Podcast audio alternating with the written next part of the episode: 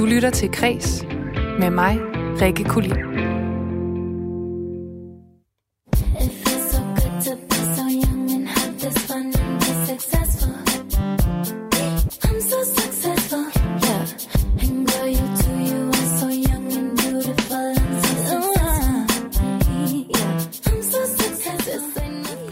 Det næste halve år, der har du mig, Rikke Kulin, i ørerne her på Kres, mens Maja Hall, hun er på barsel. Og øh, du lytter til vores særlige sommerudgave af Kreds, hvor jeg i dag sender et afsnit af vores serie om unge kunstneriske talenter. Her på Kreds, der har vi nemlig udvalgt otte unge kunstnere, som vi tror på, og som vi regner med at skulle se meget mere til fremover.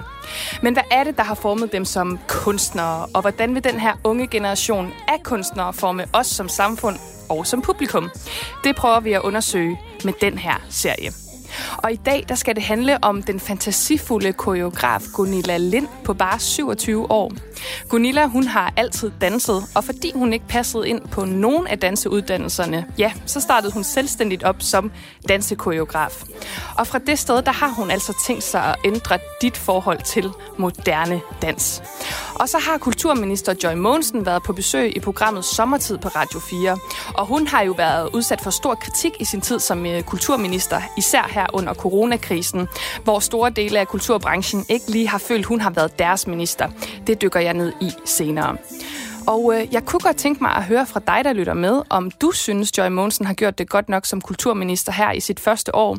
Send en sms til 1424, skriv R4, lav et mellemrum og skriv din besked.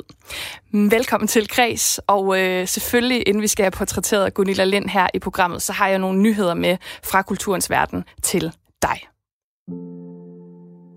Hello. I'm Harry Styles. And tonight, I'm going to help you drift off to sleep with some soothing words and calming music. Sleep story. Just for you. Ja, man bliver helt rolig i kroppen. Men mange af os danskere, vi har altså problemer med søvnen, og øh, man kan jo prøve forskellige ting. Måske er du en af dem, der har prøvet meditations- og søvnappen Calm for at falde til ro. Og her har stemmer som blandt andet Harry Styles, vi lige hørt her, indtalt rolige lydbider til deres øh, populære lydserie, som hedder Sleep Stories. Og nu bliver den her succesfulde app Calm faktisk lavet til en tv-serie.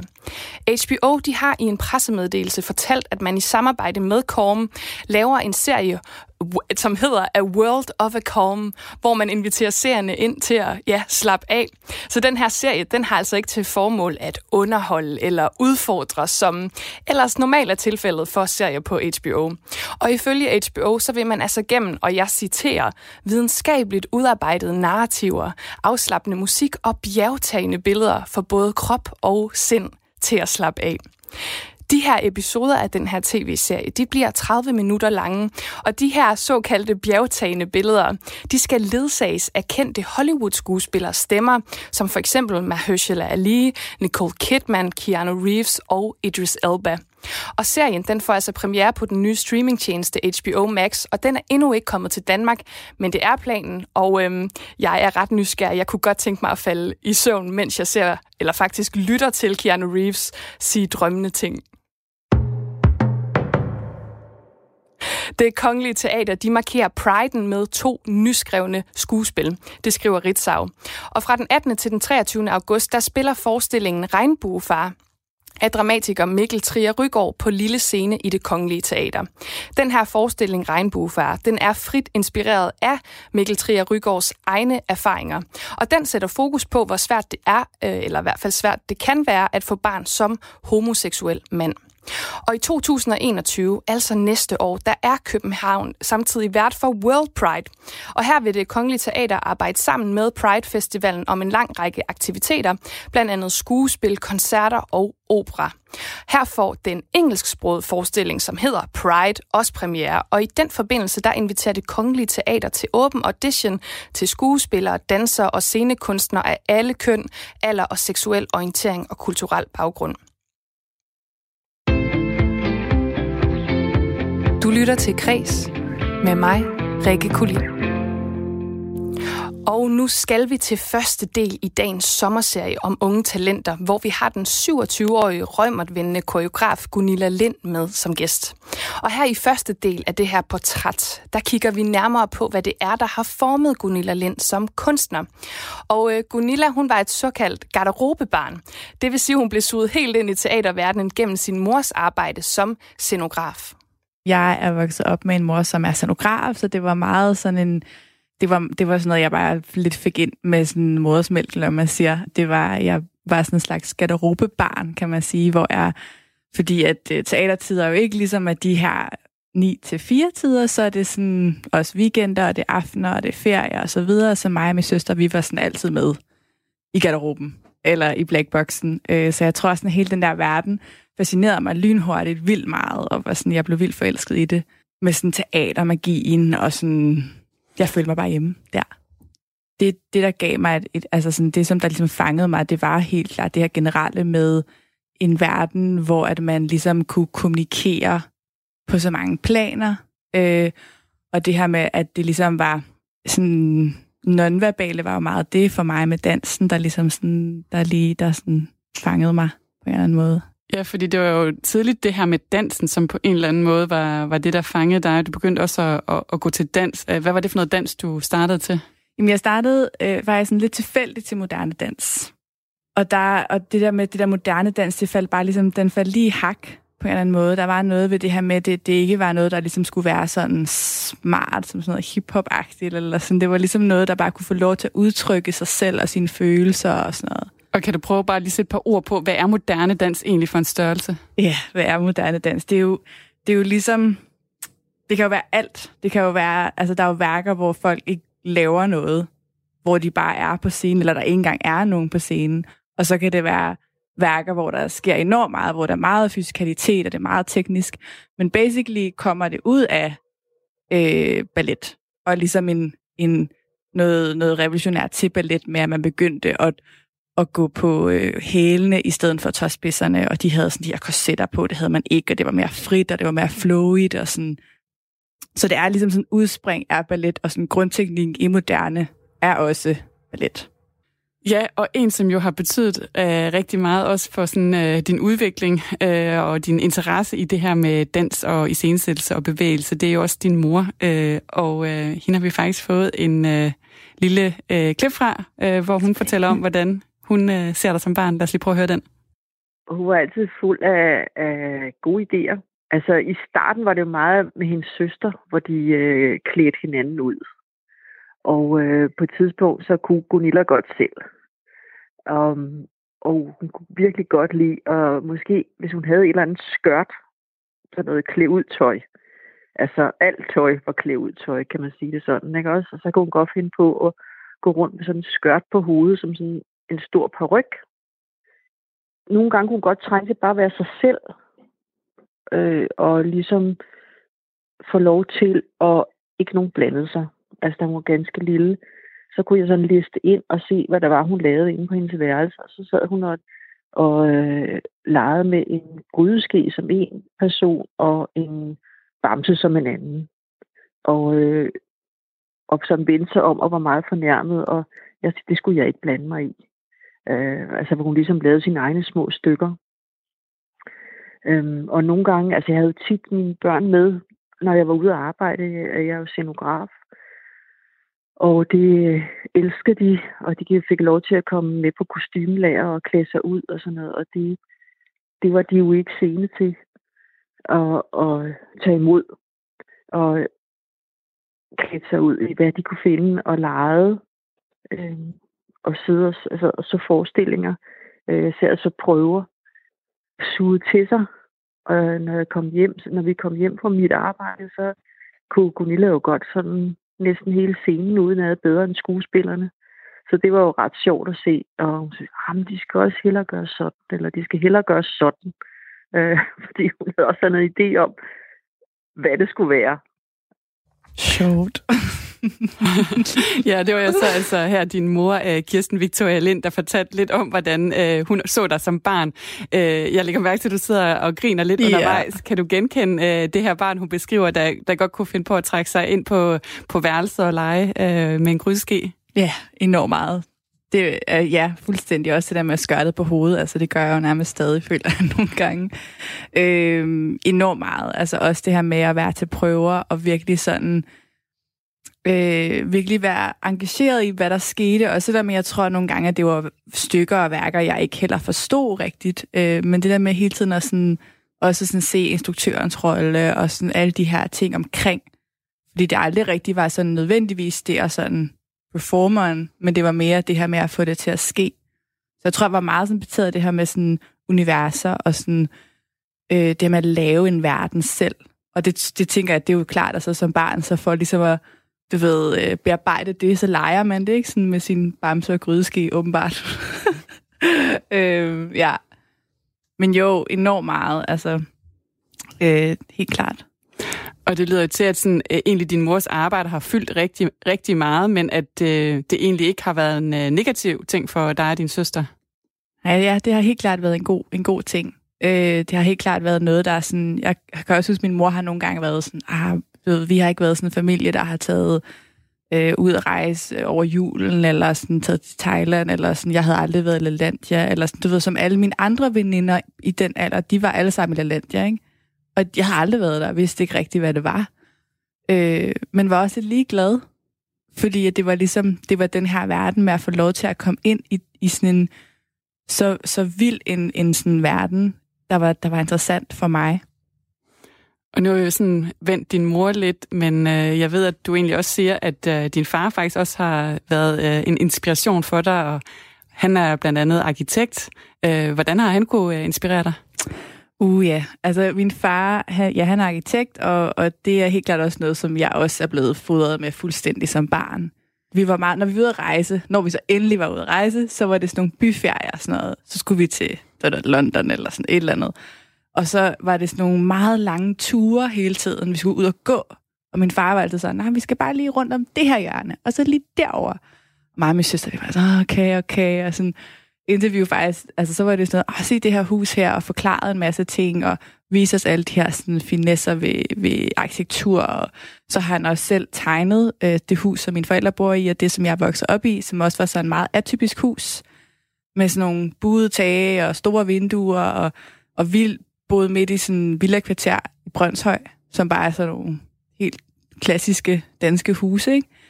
Øhm, så, så for sådan meget tidlig alder er jeg også blevet meget sådan konfronteret med det her med sådan arkitektur, og hvad sker der, når du er inde i et rum, der er meget aflangt, eller der er meget højt til loftet, eller der er meget lys, og også i byrum med sådan det koreografiske, der sker i sådan noget øhm, byplanlægning og landskabsarkitektur, hvordan det får os mennesker til at bevæge os, hvordan vi skal forholde os til ting, fordi der er super meget af det.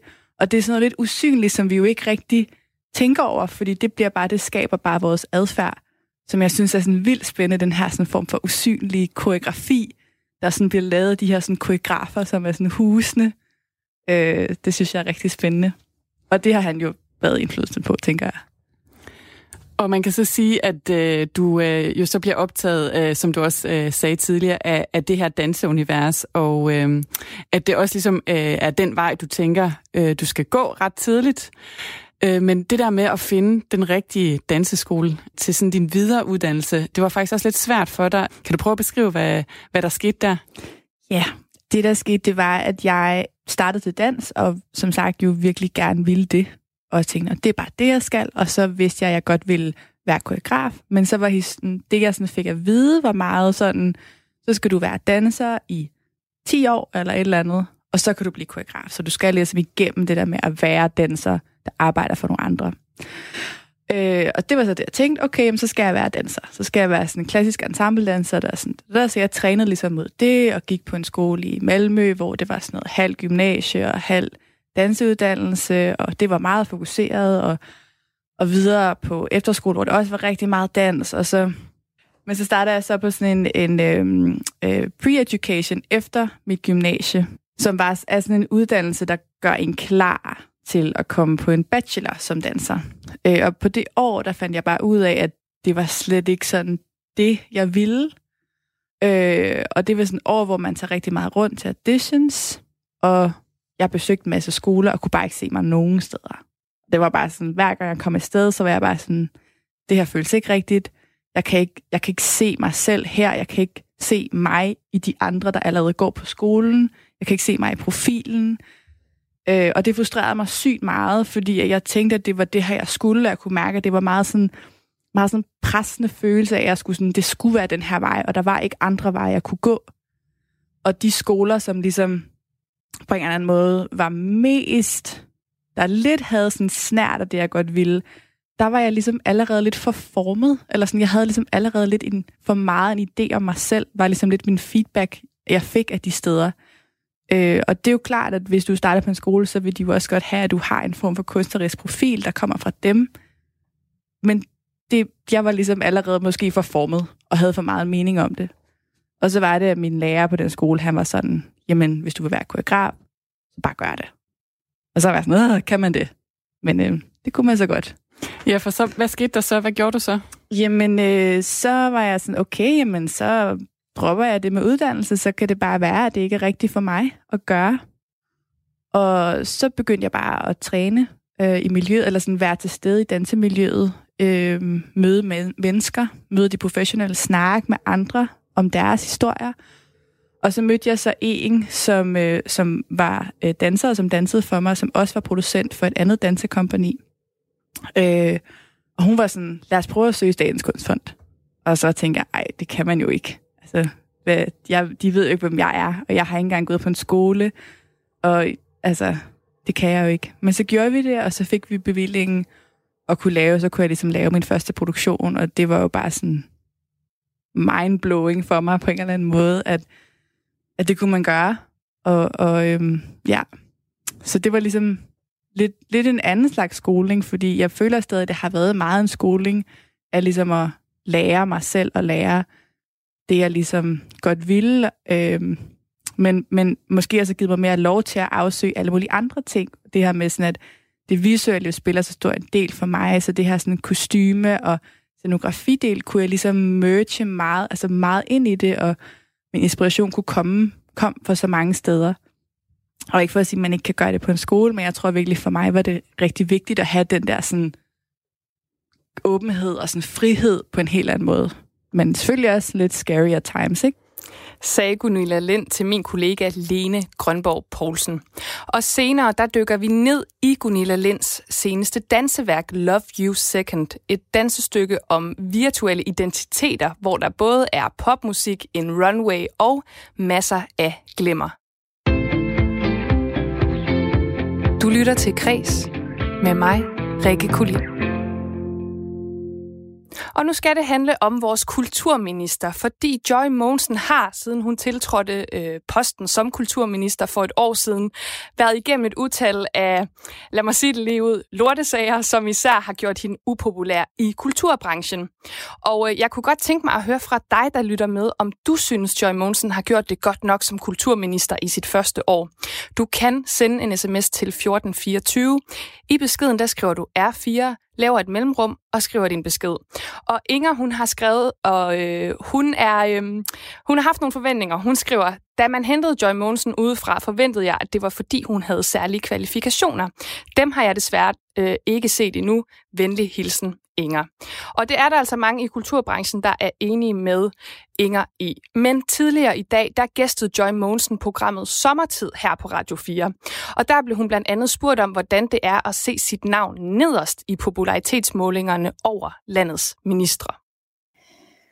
Jamen det, jeg vil sige, heldigvis har jeg jo været i politik så længe, at jeg ved, at, øh, at nogle gange, så, skal, så er det også det lange seje træk, man skal ind på. Og, øh, og jeg, jeg, jeg er jo på en eller anden måde blevet, øh, hvad kan man sige, ministeren for en tid, hvor at det område, jeg har ansvar for, altså kulturen, har jeg været nødt til at bede om at gøre det modsatte af, hvad deres hvad kan man sige, raison d'être, altså deres øh, grund til at være, grund til at eksistere, egentlig er. Altså forstået, at jeg blev jo minister øh, med den vision og den mål, at jeg skulle netop have endnu flere med i kulturen, og vi skulle have endnu flere til at se værdien og selv have lyst til at udfolde sig øh, i kulturen. Og, og langt størstedelen af den tid, jeg har været aktiv som minister, der har det handlet om at lukke kulturen ned på grund af coronavirusen og, og finde retningslinjer for, hvordan vi så forsigtigt kunne lukke den op med alle de konsekvenser, det har. Heldigvis har der været mulighed for os at støtte øh, den måde, som kulturen så har fundet andre måder at komme ud til folk på, og stadigvæk være der som, som trøst og håb. Men det er klart, det har været, det har været sindssygt hårdt, og det er da også hårdt, at at folk så selvfølgelig også altså, responderer på det og siger, jamen det er altså ikke det, vi gerne Vi vil gerne have et kulturliv, der er åbent og levende, og det vil jeg bestemt også, og det håber jeg, at vi kan komme i gang med her til efteråret. Fordi det er det, det handler om, også for mig. Vil det sige, at du føler, at folk har misforstået dig, eller hvad? At du havde gode intentioner, eller kan du godt se, at der er steder, hvor du kunne have, kunne have gjort noget anderledes, siden du er blevet så upopulær? Selvfølgelig er der ting, man kunne have gjort anderledes. Ja, hvad? Øhm, hvad for altså, eksempel? Altså, altså vi, har, vi har jo stået... Altså lige nu synes jeg faktisk, det er sådan lidt tidligt at, at gøre status oven på hele den her coronatid, fordi vi er jo stadigvæk i den. Øhm, og, og på den måde, der har vi jo skulle, altså som hele regeringen, finde ud af, hvordan, hvordan agerer vi i en tid, hvor der simpelthen ikke er nogen planer for, hvordan man kommer godt i, igennem det. Øhm, men, men, dem, men, men nej, altså, altså de planer... jeg, jeg, jeg har også været så, jeg, Undskyld? det gør ikke noget. Jeg kan høre, der er lidt forsinkelse for, på, på, øh, på, på ja. forbindelsen. Det jeg vil sige til dig er, at de planer kunne du jo have, have lagt, men altså, da du er blevet kritiseret igen og igen for at, øh, at gå ud og på en måde øh, ikke tale kulturen op og kræve særlige hjælpepakker øh, til kulturen, men i stedet for ligesom at sige, jamen øh, folk må søge mod Erhvervsministeriet, og så må de søge som, som andre øh, virksomheder, fordi at øh, kulturen skal ikke ses som et appendix til samfundet, det er en, øh, en del af samfundet, men det har jo også gjort dig upopulær, fordi folk har sagt, hvorfor går vores kulturminister ikke ud og slår ring om os og beskytter os? Ja, og, og der vil jeg sige, at der, der bruger jeg også noget af min sommerferie på at tænke over, øh, altså det, jeg vil stadigvæk til, til min død forsvare, at jeg mener, det var det økonomisk mest rentable for kulturen, og det var jo det, jeg var meget fokuseret på øh, i, i den her coronatid, fordi jeg har så tit set, at kulturen netop bliver dem, der så, så får de en eller anden pulje, og så er det den pulje, de kan slås om, og så, øhm, og så, og så er der bare, altså jeg vil lige vil sige, næsten aldrig nok i den pulje. Og der synes jeg, det var vigtigt, og det vil jeg som sagt stå, stå ved til den dag, jeg dør, at når det handlede om at få kulturen økonomisk ligestillet med resten af samfundet, så var det rigtigt det, jeg gjorde. Netop er det ikke ærgerligt, hvis så for eksempel muligt? Øh, kulturinstitutionerne og kulturfolkene, de er bare ikke enige i din måde at gøre det på. De føler ikke, at du er minister for dem. Altså, vi vil sige igen, vi er stadigvæk i tiden, så, så lad os lige se, hvordan vi kommer ud af det, også i forhold til nogle af de lande, som, som vi jo er blevet målt op imod. Det er jo netop lande, der har taget sådan en pulje penge og sagt, det her det er den pulje, som kulturen får, og så må I få det til at strække. I Danmark, der har vi jo netop valgt at sige, hvis I har de og de behov, så får I også hjælp. Og så er der faktisk ikke luft på den hjælp, I får. Øh, det, som, det, som jeg oplever, at, at, at, at, at, hvad kan man sige, dialogen mellem mig og kulturlivet står imod, det er jo det her med, jamen vi har lyst til at åbne, men er vi sikre på, at økonomien kan hænge sammen, og hvordan kan vi planlægge lang tid frem i tiden? Og den frustration, den, den følger jeg til fulde. Øh, jeg, jeg synes, at noget af det, som jeg også har lagt op med kulturordførerne, vi skal drøfte, når vi kommer tilbage, det er, om det er det rigtige i sådan en krisetid, udelukkende at anlægge en økonomisk øh, perspektiv på kulturen. Fordi kulturens værdi, selvfølgelig har man brug for pengene for overhovedet at kunne overleve som institution og som menneske, der lever af, af, af at, at, at lave kunst og kultur. Men, men der er jo også en anden værdi i kulturen. Og, og de hjælpepakker, hvor at kulturen blev ligestillet med resten af erhvervslivet, havde jo resten af erhvervslivets betingelser som grundpræmis. Det vil sige, at du fik kun hjælp, hvis du ikke lavede noget. Men hvis der er noget, vi vel må have lært af det her forår, så er det, at at vi har det rigtig dårligt, når kulturen ikke er der. Altså kan man finde en måde at hjælpe kulturen, øh, uden at sige, at den dermed skal lukkes ned, men måske netop hjælpe den med stadigvæk at skabe aktivitet, så bare på andre måder, fordi det er jo ikke ligesom en virksomhed, der producerer en vare, som den så lægger på en hylde og kan sælge senere, og hvor man derfor er siger, jo- at man det er jo også derfor, Joy, man måske- ikke producerer noget. Ikke? Det er jo derfor, man kan spørge, hvorfor sender du så øh, alle dine kulturinstitutioner over til Erhvervsministeriet? Hvorfor står du ikke op for dem og går ud med et budskab, der hedder, prøv at høre her, det er så vigtigt, at vi bevarer al den kultur, som vi alle sammen elsker. Altså, der er jo nogen, der ligger og raller som fisk på en øh, strand bred lige nu. Mange af, af dem, der lever af at, at lave live-arrangementer, kan slet ikke øh, få det til at hænge sammen. Hvorfor er du ikke gået ud med øh, et stærkere budskab om, at øh, selvfølgelig skal kult- mange af kulturinstitutionerne overleve det her? Altså, det, det vil jeg også sige, det har jeg altså også gjort hele vejen igennem. Hele vejen igennem har jeg sagt netop, at kulturen skal med, kulturen skal hjælpes, kulturen skal overleve det her, og vi har brug for kulturen både under og efter. Så, det, så, sådan, så hvis du, altså, det, det, jeg ved godt, at jeg bliver citeret for mangler og meget derude, og jeg, jeg er egentlig ikke, øh, altså, hvad kan man sige, jeg, jeg vil helst ikke lyde sådan misforstået eller vred, for jeg kan faktisk godt forstå den desperation, der også gør, at man ligesom leder efter, kom nu, altså en eller anden, der lige taler lige til mig, men jeg vil gerne svare på, hvorfor at det så er over i Erhvervsministeriet, fordi det synes jeg altså også er noget af det, som vi skal, altså vi skal tænke over, når vi har fået lidt mere fast grund under fødderne i kulturverdenen, fordi det er jo ingen, der er ingen tvivl om, at der er rigtig mange, der netop har bedt om, at Kulturministeriet var det her kulturerhvervsministerium. Altså et ministerium, Hvem- er det, der, der- har der bedt om kendte det? erhvervet. Hvem, hvem har bedt dig om det? Jamen altså, altså, mig, altså, altså de, de, øh, hvad kan man sige, de krav, øh, eller de ønsker, som der er blevet stillet til, til mig som kulturminister, om netop at strikke hjælpepakker sammen øh, i forhold til institutioner, i forhold til altså enkeltpersoner, sådan en beskæftigelsessituation, det er ikke noget, som Kulturministeriet normalt gør. Og det er jo en åben diskussion, om det så er den vej, Kulturministeriet skal bevæge sig. Kulturministeriet har bevæget sig i mange forskellige retninger igennem tiden. Jeg mener stadigvæk, at man skal skille den erhvervs, den beskæftigelses øh, perspektiv fra Kulturministeriets kerne. Vi, vi, skal, vi, skal være, altså vi, skal være, vi skal være med i at lave det, når Erhvervsministeriet laver pakkerne, men et erhvervsministerium og et beskæftigelsesministerium går meget, meget langt ned i forhold til, hvad er det præcis for en aktivitet, der bliver skabt. Og der har vi jo på kulturområdet et armslængdeprincip, som jeg rigtig gerne vil holde højt. Det er rigtig svært at tale om i en krisetid, for der har alle jo bare brug for hjælp. Øh, og, og, og forståeligt nok. Og det er også derfor, at Kulturministeriet har lavet specifikke hjælpepakker for op imod 2 milliarder. Men på et tidspunkt skal man også lige i en krisetid passe på, at hegnspælene stadigvæk står i forhold til det, der er kernen. Og kernen i Kulturministeriet er for mig at være et demokrati ministerium, et deltagelsesministerium. Ja, sådan lød det blandt andet, da kulturminister Joy Mogensen, hun gæstede programmet Sommertid her på kanalen med Camilla Due som vært tidligere i dag. Og jeg har jo spurgt dig derude, som lytter med, hvad du synes om Joy Mogensens første år som kulturminister. Har hun gjort det godt nok?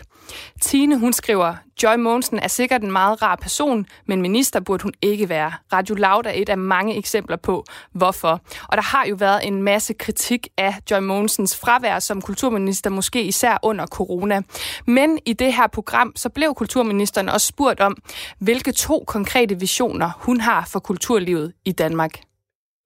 Helt konkret, så vil jeg, så vil jeg rigtig gerne arbejde med de organisationer, som gør både idrætten, men faktisk også kulturen, altså musikken, øh, drama, øh, billedkunst tilgængelig for, for grupper, øh, som, som måske kæmper med nogle problemer. Altså få dem organiseret og også øh, bragt godt i, i, i, i kontakt med nogle af de store kulturinstitutioner, vi har.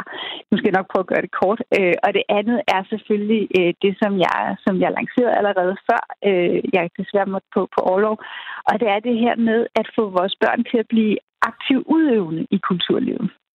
Altså ikke øh, henvise dem til en publikumstatus, men sige, du kan også spille et instrument, du kan også tegne, du kan også på en prøve det, hvis du har lyst. Øh, Du skal have muligheden for at, øh, at, at mærke, at det der med at slå et hul i himmelrummet, det er faktisk noget, vi alle sammen i Danmark har vores demokratiske ret og mulighed til at gøre, øh, hvis vi bare øh, ja, øver os og finder sammen med nogen, der kan hjælpe os til det. Og når du svarer på mine spørgsmål, så er det lidt som om, du faktisk også hele tiden taler lidt ind i øh, den opstilling, jeg lavede før. Er det øh, den brede kultur, eller er det den elitære kultur, du har fokus på? Du taler jo næsten lidt som sådan en socialminister, der hele tiden vil, øh, vil gøre noget godt for alle dem, der ikke har kulturlivet øh, tæt, tæt inde på dem. Øh, er det klogt, Joy, når, øh, når alle dem, der, der har brug for dig, rigtig meget brug for dig, det er de store institutioner, det er øh, kunstmuseerne, det er teatrene, der lever af det her, og ikke bare gør det, øh, fordi det er dejligt og hyggeligt, og, for, og de får noget af det i deres liv, men det er også deres job.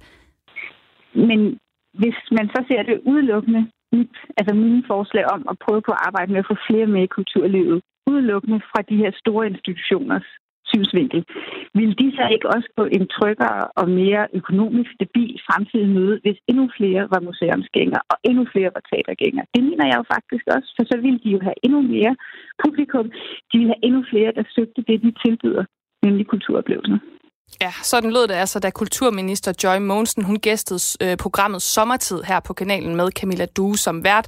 Og du kan øh, høre hele programmet på radio4.dk, og der hvor du normalt lytter til podcasts. Og jeg vil altså også gerne høre fra dig, der lytter med derude, hvad du synes om Joy Mogensens første år som kulturminister. Har hun gjort det godt nok? Send en sms til 1424, skriv R4, lav et mellemrum, skriv din besked og send den afsted. Du lytter til Kres med mig, Rikke Kulin.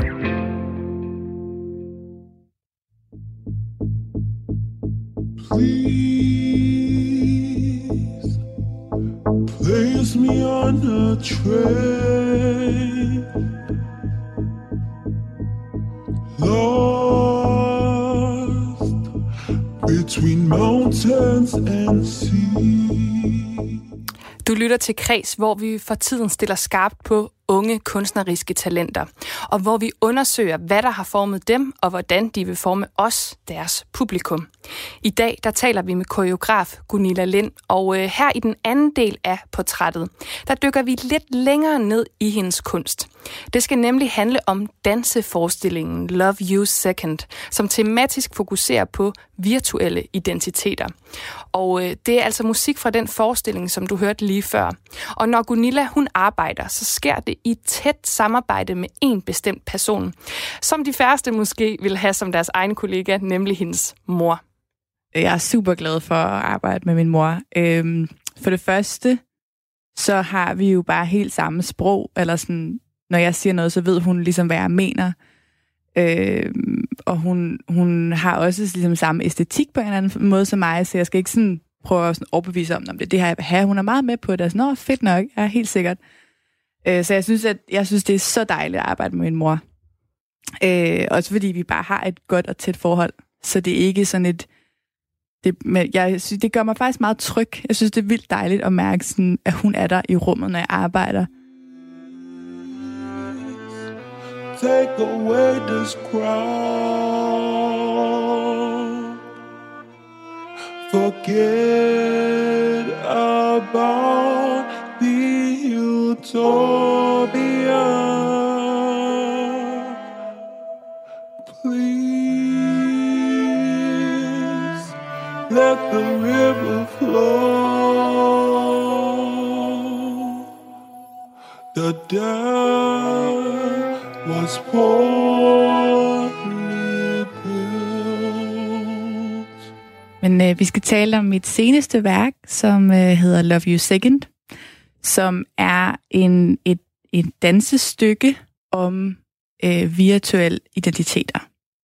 Det var et stykke, jeg, øh, jeg ligesom blev inspireret til at lave igennem researchen til mit tidligere stykke, som hedder Vanity of Modern Panic Vomp, som handler om sådan skønhedsidealer, og det handler om sådan sundhedssamfundet og sådan den der fitnesskultur. Og igennem den research til Vomp, der lige pludselig, der kiggede jeg rigtig meget på sådan nogle influencers og bloggers på Instagram.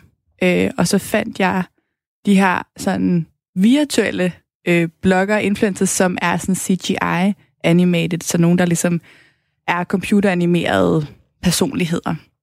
Og specielt en, som hedder Little Michaela, som er sådan en, jeg tror hun er sådan noget 19 år, sådan forever 19-agtigt. Hun er sanger, og hun er model, og jeg, sådan, jeg faldt over hendes profil og var sådan, hun ser lidt mærkelig ud, eller man kunne se, at hun var retouchet, og man kunne se sådan kommentarfeltene var meget sådan noget, du ligner en robot, eller sådan, hvad der er galt med dig, eller sådan, men også sådan noget, du ved, du er så smuk, jeg vil ligne dig. Øhm, og, øh, og så havde hun, på, på det tidspunkt havde hun haft sin Instagram-account i to år, og så skrev hun så lige pludselig sådan her, jeg har noget at sige, jeg er ikke et menneske, jeg er en robot. Og så finder man så ud af, at hende her Michaela, hun er, sådan, hun er produktet af sådan en altså sådan en programmørgruppe, som laver alt muligt. Øh, så hun er i virkeligheden ikke kun én person, hun er i virkeligheden en masse mennesker. Øh, hun er ligesom nærmest lavet til os og ligesom at reklamere for andre ting. Øh, hun bliver brugt, du ved, sådan af Prada og Kenzo og alle mulige kommersielle steder. Øh, ja, hun producerer sin egen musik, som sagt, og sådan noget. Hun er med til alle mulige fashion shows, og sådan, der sker alt, alt muligt, og hun har alt det lækre tøj og sådan noget. Og jeg var, da jeg bare da jeg så hende, så var jeg sådan, wow, hvor er det vildt, hvor lidt forbundet vi egentlig er med vores egen krop. Altså, hvor lidt vi behøver slet ikke at forholde os til øhm, den krop, vi er født i mere. Vi kan bare, vi kan være hvem som helst, når som helst. Øh, vi kan få det hele, ligesom på de her platforme. Og jeg tror bare, det er sådan, generelt har sådan identitet været, altid været noget, jeg sådan blev meget sådan fascineret af, og sådan det her med, at man også kan kommunikere meget med, hvordan man ser ud. Det er også det her igen, det her nonverbale, men man ikke behøver at sige det, men man kommunikerer med tøjet, eller med sit look, eller et eller andet. Øhm, og så igen også det her med altså social media, Instagram, den her følelse af, at du kan, du kan kommunikere på så mange planer, øh, og du kan, du kan genopfinde dig selv hele tiden med alt muligt. Øhm, Ja, ja, hvis vi så bevæger os øh, ud en, på scenen, ja, ja. Øh, hvordan fik det her så et fysisk udtryk? Jamen, øh, det er sådan, at man, man, øh, man kommer ind i sådan det her, øh, den her black box, som er lavet om til en, en, en, en runway, så nærmest som man kender fra et modeshow. Sådan en lang, hvid runway øh, op igennem, der sådan bryder hele teatersalen, som man så er placeret på siderne af. Og så på loftet, eller op i loftet, der hænger der sådan nogle lange glimmer, øh, tasset slags sådan rygergardiner, som, som er glimmer. Øh, op på den her sådan helt vildt sådan glitrende, shiny runway, så er der de her væsner, som ligesom lidt sådan symboliserer den her virtuelle væsen, mærkelige menneske, øh, ikke menneske, øh, øh, sådan øh, mærkelig creature, der kan være alt muligt øh, som man så møder i sådan nogle underlige, sådan, de har sådan nogle meget store puslige jakker på sådan nogle store bomber jackets, som også skinner og reflekterer helt vildt meget. Store, høje plateausko og sådan, og er meget sådan, øh, sådan lidt uncanny i deres måde at være på og opføre sig på. De kigger aldrig hinanden lige i øjnene, men de er en, en enhed og kan ligesom være hinanden uden egentlig at sådan have det her forhold med at se og sådan kommunikere.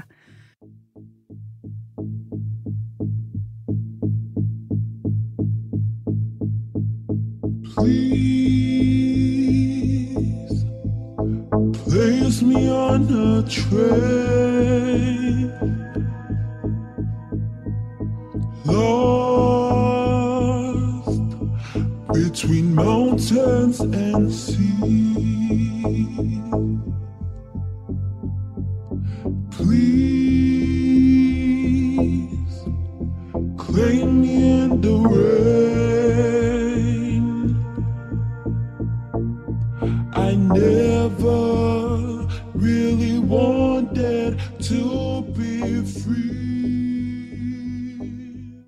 Igennem forestillingen, der fungerer de som sådan en form for shapeshifters, for ligesom at symbolisere det her med, at den her platform er en shapeshifter-platform. Du kan tage dit gamle ham af og være et nyt. Så du ligesom hele tiden kan, kan, ja, kan skifte.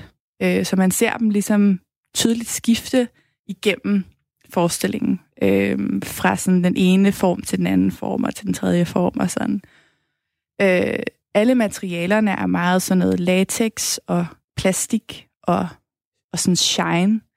Så hele sådan noget reflekterende og sådan, ja, reflekterende øh, øh, plastikagtigt, hvor det hele er sådan helt glat. Du kan ikke, altså du, der er ikke noget, der hænger fast. Det hele er bare, du ved, en flade, der bare sådan går af. Øh, og, og det her med også, at de her sociale medier, det er jo basically et spejl, hvor vi ser vores eget spejlbillede. Så det her med, det var meget vigtigt for mig, at de her karakterer var ligesom nogen, der sådan spejlede, og det hele kulminerer så nærmest i, at de, de bare vil være ligesom deres eget spejlbillede i sådan en form for stort sådan glimmer orgie, som, hvor de, sådan, de, de vil være et med det, de ligesom er født af, ud af de her sådan, små sådan pixels og sådan, ja.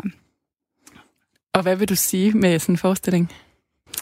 Jamen, øh, jeg vil helt klart øh, godt øh, lægge op til en debat omkring de her ting, fordi grunden til, at jeg fik lyst til at lave forestillingen, var jo, at, at jeg fandt ud af, hvor, altså, hvor meget der findes af det her øh, på sociale medier, også i vores sådan, analog verden, i bladene findes de også, og hvor lidt jeg havde hørt om det. Altså, så jeg var sådan, det har jeg aldrig hørt om, det synes jeg er vildt mærkeligt. Hvorfor snakker vi ikke om det? Hvad sker der, når vi ikke bare begynder at spejle os i de her retouchede personer, men vi spejler os i nogen, som er sådan 100% fake.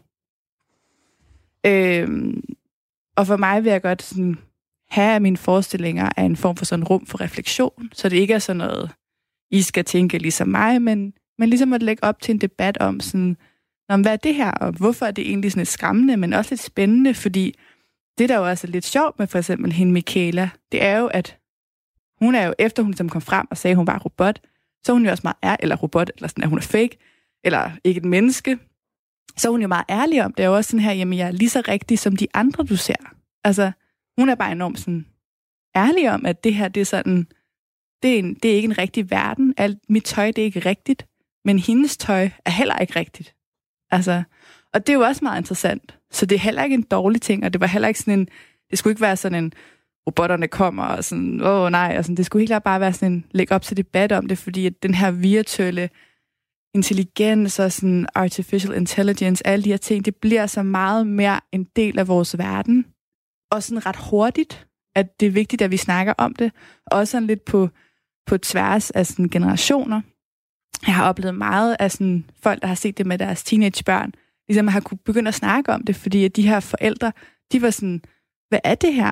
Og så, nå, men det kender vi godt. Og så åbner man ligesom op for snakken, uden det bliver sådan noget, nu skal vi snakke om sociale medier, og hvad der er dårligt og hvad der er godt, men sådan, at det ligesom bliver en, en snak ud af det.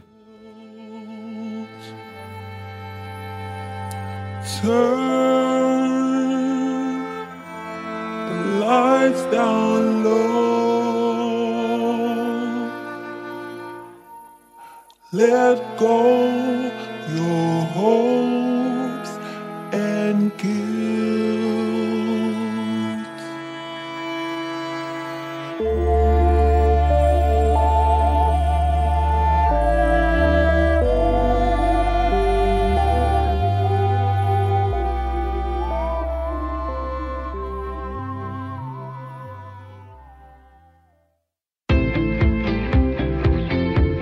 lytter til Kres med mig, Rikke Kulin.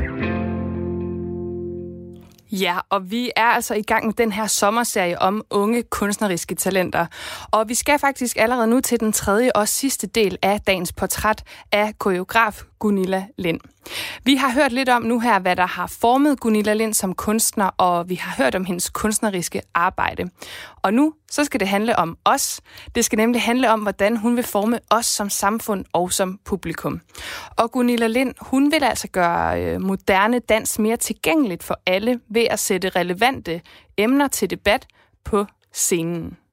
Jeg kunne rigtig godt tænke mig at åbne øh, dansen lidt mere op på en måde. Øh, jeg kunne godt tænke mig, at jeg kan mærke, at sådan, grunden til, at jeg også havde en lyst til at lave det, jeg gør med dans og scenekunst, var ligesom at skabe det her sådan meget øh, finurlige, absurde, groteske og sådan meget sådan, ja, kostyme, visuelle, øh, sådan en, en hel oplevelse, som der ligesom var sammen med dansen.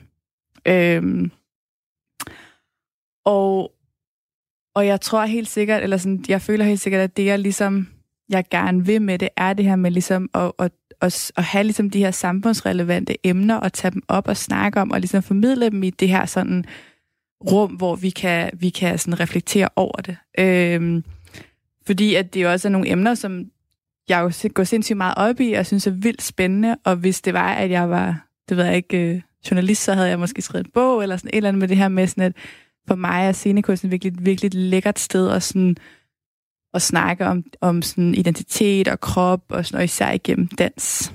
Øhm, men nu så skal vi også lige høre øh, en kommentar fra en, som øh, også øh, har fulgt med og kigget på dig lidt udefra fra sidelinjen. Øh, hun hedder Charlotte Mors og er leder af Performance Arts Platform, og også medlem af den Rømert-jury, der jo faktisk i øh, 2018 øh, tildelte dig en talentrømert, som man jo giver til unge talenter. Og øh, hun beskriver her, hvordan hun så en af dine første forestillinger i en gymnastiksal til øh, den årlige børne- og ungdomsteaterfestival, der bliver kaldt Aprilfestivalen.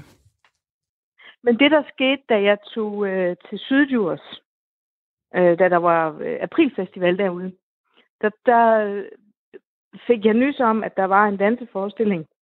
Og jeg fik at vide, at det var seværdigt. Så tænkte jeg, nå okay, den kender jeg ikke. Og så tog jeg ud til en gymnastiksal ude i Sydjurs og blev låset ind sammen med en masse mennesker i sådan et de stedet gymnastikrum med ribber rundt i kanten, og folk sad på puder og så videre.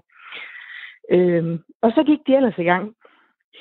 Og øh, jeg blev simpelthen ramt af en rigtig frisk forestilling, som var øh, meget interessant og spændende, fordi at øh, der var noget nyt på spil i forhold til meget af det, jeg havde set før. Der var et meget interessant koreografisk sprog, og så var der ikke mindst den her tilgang til, hvordan kroppene var blevet manipuleret øh, med de kostymer, der var blevet lavet. Så på trods af den udfordring, der var, at man skulle prøve at levere det her i en gymnastiksal, som øh, helt tydeligt ikke var andet end det, så lykkedes det dem simpelthen at skabe det her univers og få det univers til at fylde hele rummet. At de henvender sig også meget mod et ungt publikum, til der ingen tvivl om, fordi de temaer, der ligger, jo meget tager afsæt i nogle af de identitetsmæssige øh, spørgsmål, som unge mennesker kan have. Hvordan, hvordan er det, vi jagter det og se godt ud og se rigtigt ud på den på den rigtige måde hele tiden. Altså, hvad er det for nogle, hvad er det for nogle syn på, øh, på mig selv og min krop? Der, altså, i den der womp var det i hvert fald ligesom det, der var temaet. Jeg tænker, lige nu er hun øh, så frisk et sted, eller så nyt et sted i sit forløb, og det er jo her på det seneste øh, kan man jo se, at der er, hun er begyndt at få fat, kan man sige.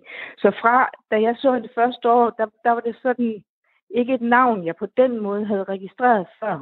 Hun har fået mulighed for ligesom at lave et par forestillinger, og det, som jeg synes, hun skal blive ved med, tror jeg så egentlig, jeg vil sige, det er, at hun har den her helt særlige interesse, det her særlige samspil med sin øh, scenograf og kostumier, som, som, som arbejder med det her tema med, hvordan samspillet øh, kan fungere med kostymerne, og hvordan kostymerne kan blive en del af bevægelsen eller af koreografien.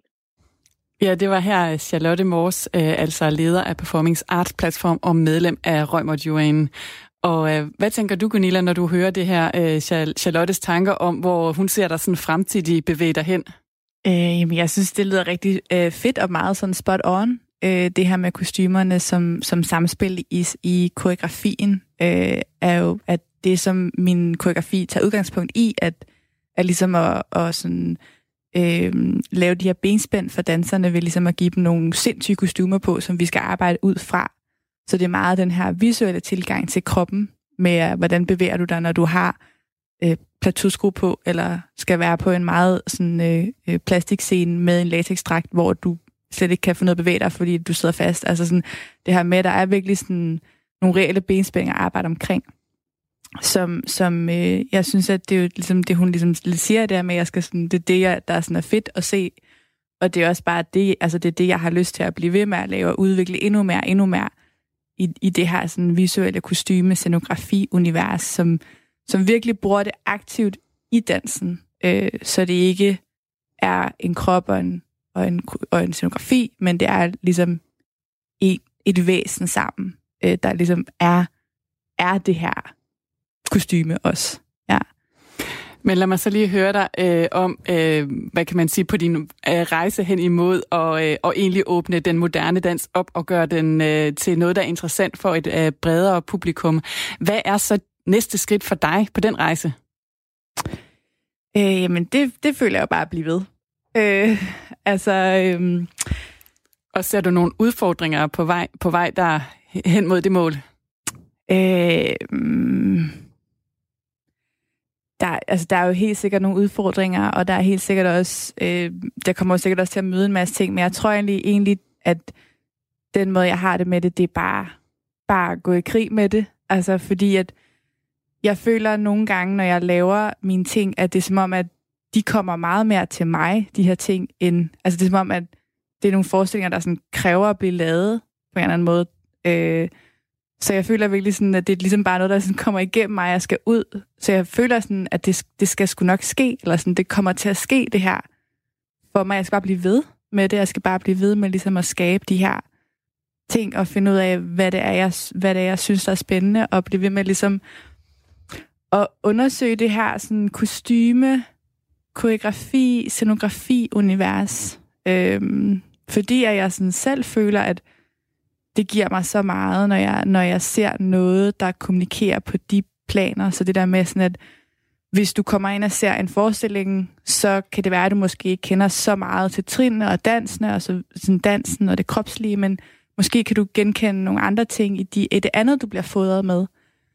Øhm, som jeg synes er vildt spændende at lege med, også det her med sådan, de her forskellige referencer, vi kan få af, at der for eksempel er plateauskoene, at måske nogen på min alder tænker Spice Girls, og nogen på min mors alder tænker David Bowie, eller sådan, at der er de her forskellige referencer at gribe fat i, som forhåbentlig ligesom åbner, åbner øhm, dansen op, så man ikke behøver at skulle sidde og sådan føle sig meget sådan tvunget til at finde ud af, hvad er det, historien er, og oh, nej, så gør hun derover hvad så, og sådan det der med, at man skal sidde og regne det helt ud, men bare sådan overgive sig til, at de her sådan symboler og referencer, og historien kommer som sådan, kommer på en anden måde, end, end vi måske er vant til med et klassisk narrativ, at, at det har en anden måde ligesom at, øhm, at, at sådan manifestere sig ind i os. Det sagde Gunilla Lind til Lene Grønborg Poulsen. I næste uge der fortsætter vi den her serie om unge kunstneriske talenter på Kreds. Det gør vi med musiker Niklas Sal, skuespiller og dramatiker Nana Cecilie Bang, instruktør Jonas Risvi og tekstilkunstner anne Sofie Overgaard. Og jeg vil sende dig på weekend, kære lytter, med et dejligt stykke musik. Du skal høre den helt nye single Hammond Song fra Chicago-gruppen Whitney, som fik deres store gennembrud for fire år siden med pladen Light Upon the Lake. Sidste år der udgav de også albumet Forever Turned Around. Og nu er de altså tilbage med en ny sang, der går lige i mit lille indie-hjerte.